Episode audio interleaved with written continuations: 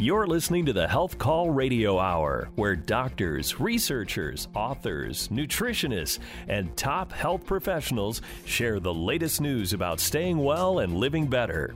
The information you hear today is not a substitute for professional medical advice, diagnosis, or treatment, but it's always timely, credible, interesting, and best of all, there's never a copay. Now, here's your host, health and wellness correspondent Lee Kelso. Well, thank you again for joining us. So glad that you tuned in. You know, just a couple of things in life are certain. That's what they always say death and taxes, right? Well, here's one more. As you age, your body's output of hormones is simply going to decline. It's really hard to escape it. But that doesn't mean you have to live in a state of hormone deficiency anymore. I've been using a testosterone supplement for years, but our focus today is women's health. Pharmacist Gregg Russell from Fort Wayne Custom RX is a regular guest on the program. This week, he's joined by registered nurse, Paula Hile. She's on Gregg's team as a women's health specialist, helping women understand the ins and outs of using bioidentical hormones to replace what time is taking away. Paula says there's a specific set of symptoms that bring women through the door looking for help as their body's slow production of these complex compounds, compounds that support a woman's brain, bones, and heart. So, typically, what we're going to see initially is going to be hot flashes, night sweats, um, sometimes a decrease in libido, and vaginal dryness. Those are the big ones that we usually see. And women come to you starting at what age? Is it pretty consistent or is it sort of all over the board? It's kind of all over the board, but mostly we're going to be seeing those women that are going to be um, menopausal. So, usually from the time they stop cycling, um, usually the first few years is when we're going to see them. Sometimes it might be later, but typically the first few years of menopause.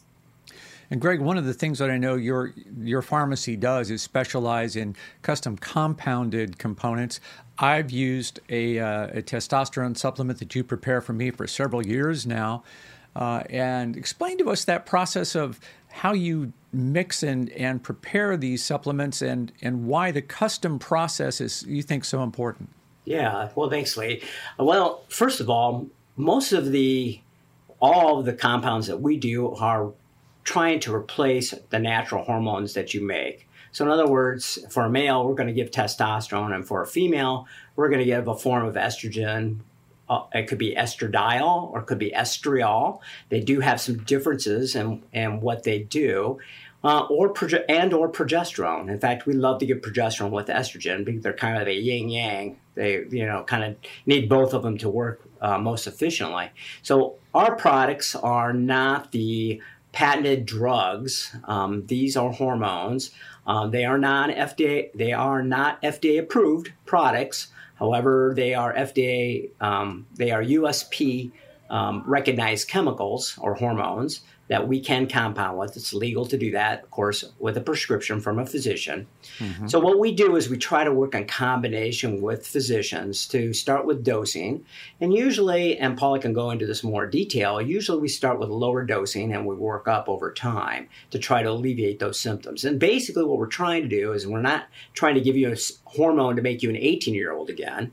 We're trying to give you the hormones that you need for this phase of your life and the big three things we always love hormones for is the brain, the bone, and the heart. And that's to us very proven that we need those hormones for those effects. I just want to make clear that you know we threw out the phrase bioidentical and explain to me what that really means because I think I think people are a little confused about that. Very, very, um, very good point. Uh, bioidentical actually is kind of a phrase that I, I personally rather use the word natural hormone replacement. Okay. In other words, you're as you age, you get low on estradiol. Well, then we want to replace estradiol. We don't want to give you a synthetic estrogen like you might find in a birth control pill or in something like a uh, um, a knockoff analog of that hormone. And the reason for that is they use analog hormones so that they can patent them and they can make them more potent or specific at a certain receptor. So they do more of a specific activity. But what we try to do is we're trying to just replete replenish what your body is used, has already used. So, in other words, um, I'm going to get a different dose of testosterone than Paula will, would, obviously, because I'm male. So she's going to get a different dose of estrogen than I would. But the point is, uh, for our normal functioning, we kind of know how much of those hormones we need um, to help us have the, the best quality of life that we can have. You know, I'm not sure people understand that some of the most common prepared pharmaceutical versions of hormones actually aren't human at all. Paula, tell me where they come from and do you know how they're made? Um, so some are going to be synthetic, um, which, you know, obviously has to be altered in, in a lab. Uh, some may come from an animal source. Um, typically, you know, anim- animals are going to have different kinds of estrogens than we would have as women. Um, that's going to be the two primary differences between a synthetic and a, and a, and a bioidentical or a natural. And those animal sources are often pregnant horses. So right, Premarin is pregnant mare's urine. Yeah, that came from that name. I'm sure people kind of may not know that and are kind of surprised to hear that. Yeah. You know what? And they may also be surprised, Gregg, to hear what you just mentioned testosterone for women. That's an important element that also goes missing, right? That, that is true. Um, again, um, most of our males are getting about 50 milligrams to 100 milligrams of testosterone replaced. A female is going to get somewhere between half a milligram to two and a half milligrams typically uh, replaced per day. And you know, there's different forms of it. Um, for the men, we might use injections. For women, we don't do injections. Um, we typically use creams. And there's troches, and a troche is a hormone that dissolves in your mouth. Um, and uh, there's things like um, suppositories, vaginal suppositories, and vaginal creams and topical creams. There's just all ki- kinds of different dosage forms for depending on the effect that we need to do. And what is the effect that testosterone has on women? Why why would a woman need testosterone? Well, as a woman ages and her ovaries start to not produce testosterone, which is where the t- testosterone produced, they're also pr- produced in the adrenals. So we have to kind of consider all sources. So testosterone has a real important effect on bone health and heart health. So testosterone is what we call an anabolic hormone. It's it's it's it's done to build muscle and bone, and so the bones are that pretty much we're concerned about, you know, uh, osteoporosis, but we're also concerned about the heart muscle, heart health, because the number one cause of death still in females is heart disease. Hands so, down. Paula, yeah, Paula, it, it, in your role is working with women in what way? Are you are you discussing how the the mixture is performing? Are you discussing kind of what is that conversation that you have? So in education, what I do is I explain the what each hormone is to start with. So the estrogens, the progesterone, and testosterone. I will explain each one of those what the role is, and we look at you know what what side of what potential um, symptoms that patient may be exhibiting and then of course we'll discuss the options now the doctor you know is going to be the one writing the prescription mm-hmm. um, so we'll discuss you know maybe what that patient needs. I answer any questions, and then you know we go we go from there. So what we see a lot, um, especially in menopausal women, is going to be you know the estrogen, progesterone, and sometimes testosterone if they have you know if the ovaries are not producing any or enough because the ovaries produce about 45 to 50 percent. So those women may benefit based off of their symptoms and their levels. They may benefit from testosterone as well. And if you just tuned in, those are the voices of Paula Hile and Gregg Russell from Fort Wayne Custom RX. You may be surprised to hear how important testosterone is for women. Research shows low T in women contributes to depression and lack of sex drive, but also loss of muscle and bone. Taking corticosteroids can suppress a woman's natural production of testosterone, so can prolonged stress. And Lord knows that's difficult enough for busy women, busy moms in particular, trying to avoid stress. This whole idea of hormone management and how it affects mood is complex, so we'll talk more about that in just a second. Plus, I have news of the first non hormone medication approved for night sweats and hot flashes. I hope you agree those are good reasons to stay tuned to the Health Call Radio Hour.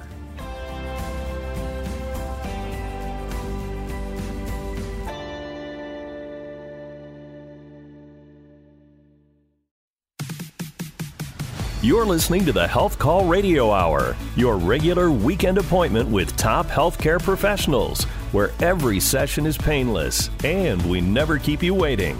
Now, back to health and wellness correspondent Lee Kelso.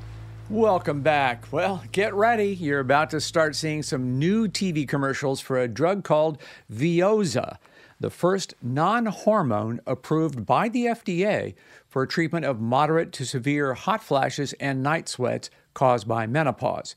You're going to need a prescription for this one. It's a once a day tablet, and you may also need a deep pocketbook because one report says the retail cost could be as high as $550 a month. Fortunately, many women find relief from these menopause symptoms for much less money using bioidentical hormone therapy. Pharmacist Gregg Russell is who we turn to for information on this topic, and recently we were joined by registered nurse Paula Hile, who is his women's health specialist at Fort Wayne Custom RX. She says giving your body back the hormones it needs can bring quick relief with the estrogen, estrogen and progesterone seems to work a lot faster than testosterone. So, you know, women can see difference within days of hot flashes and night sweats. Um, as far as, you know, the estrogen, progesterone, the same thing. Now, testosterone, that's going to take usually eight to 12 weeks for those symptoms to improve or those, or those lab values to improve. So, um, you know, I like to follow up in a month and, you know, see how they're doing um, some of the lab values, though, you may not need to repeat those that soon. You might want to wait a little while on those.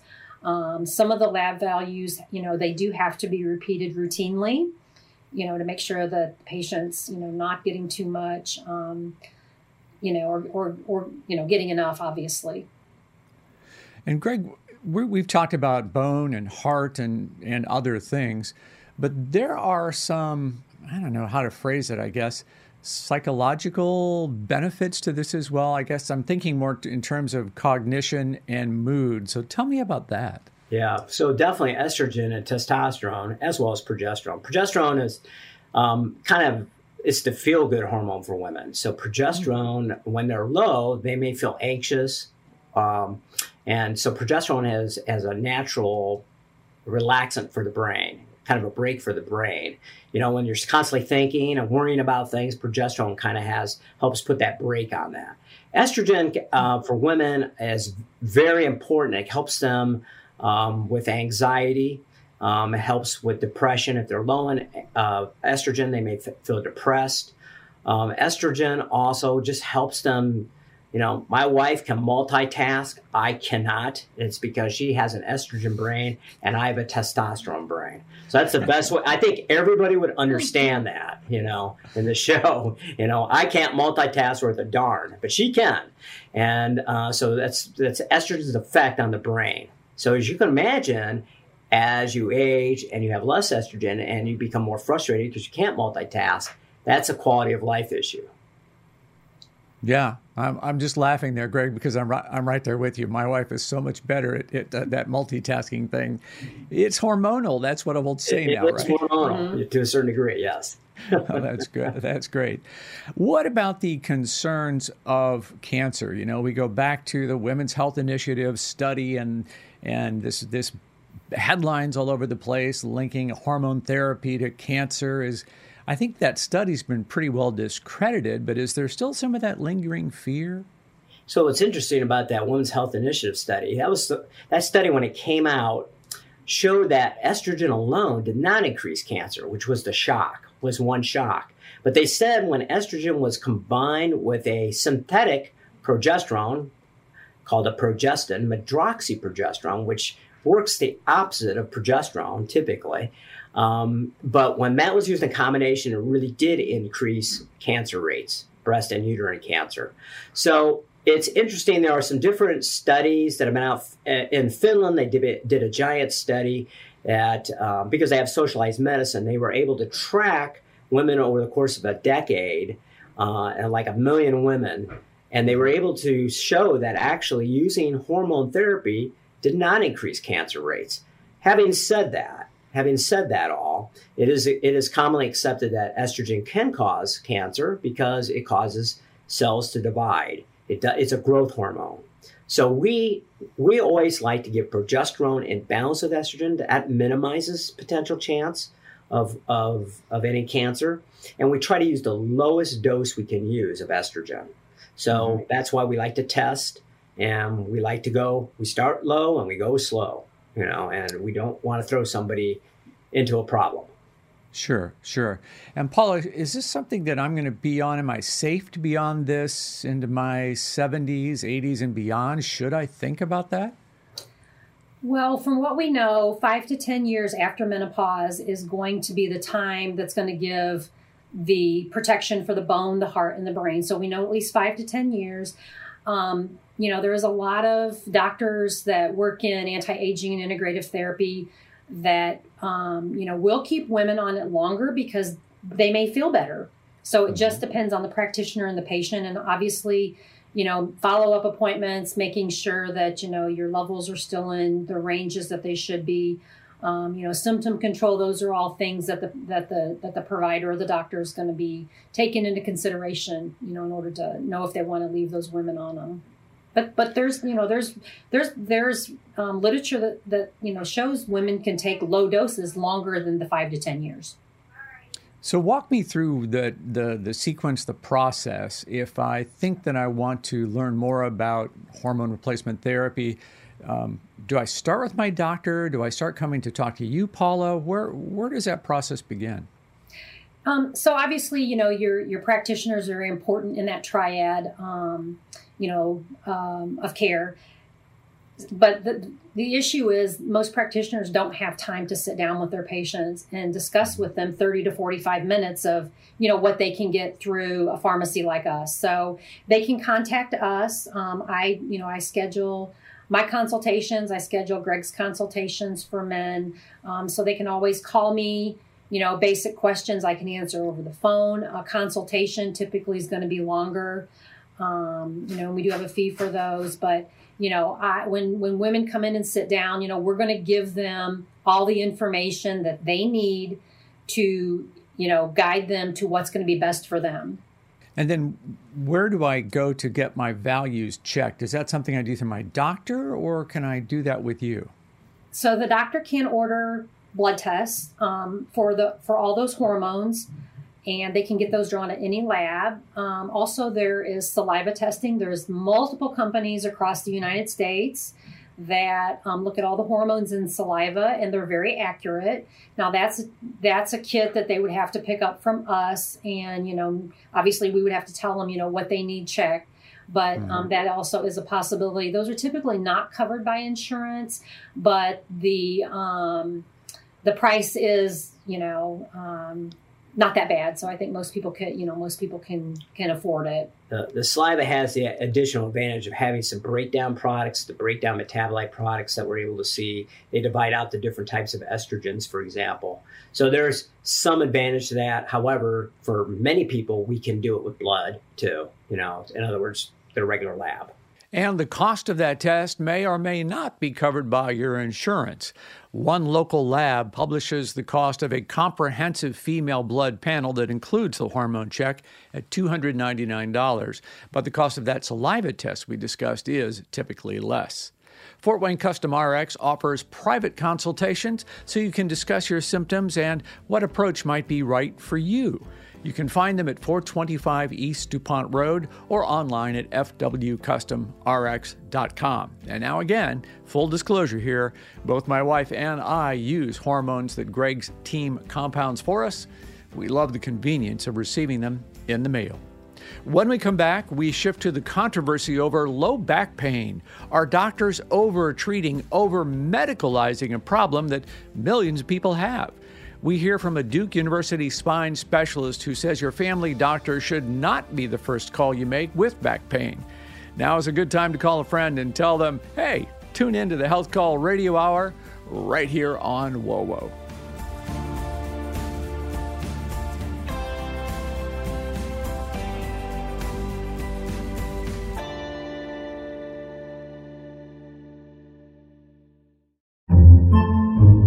Podcasts by Federated Media.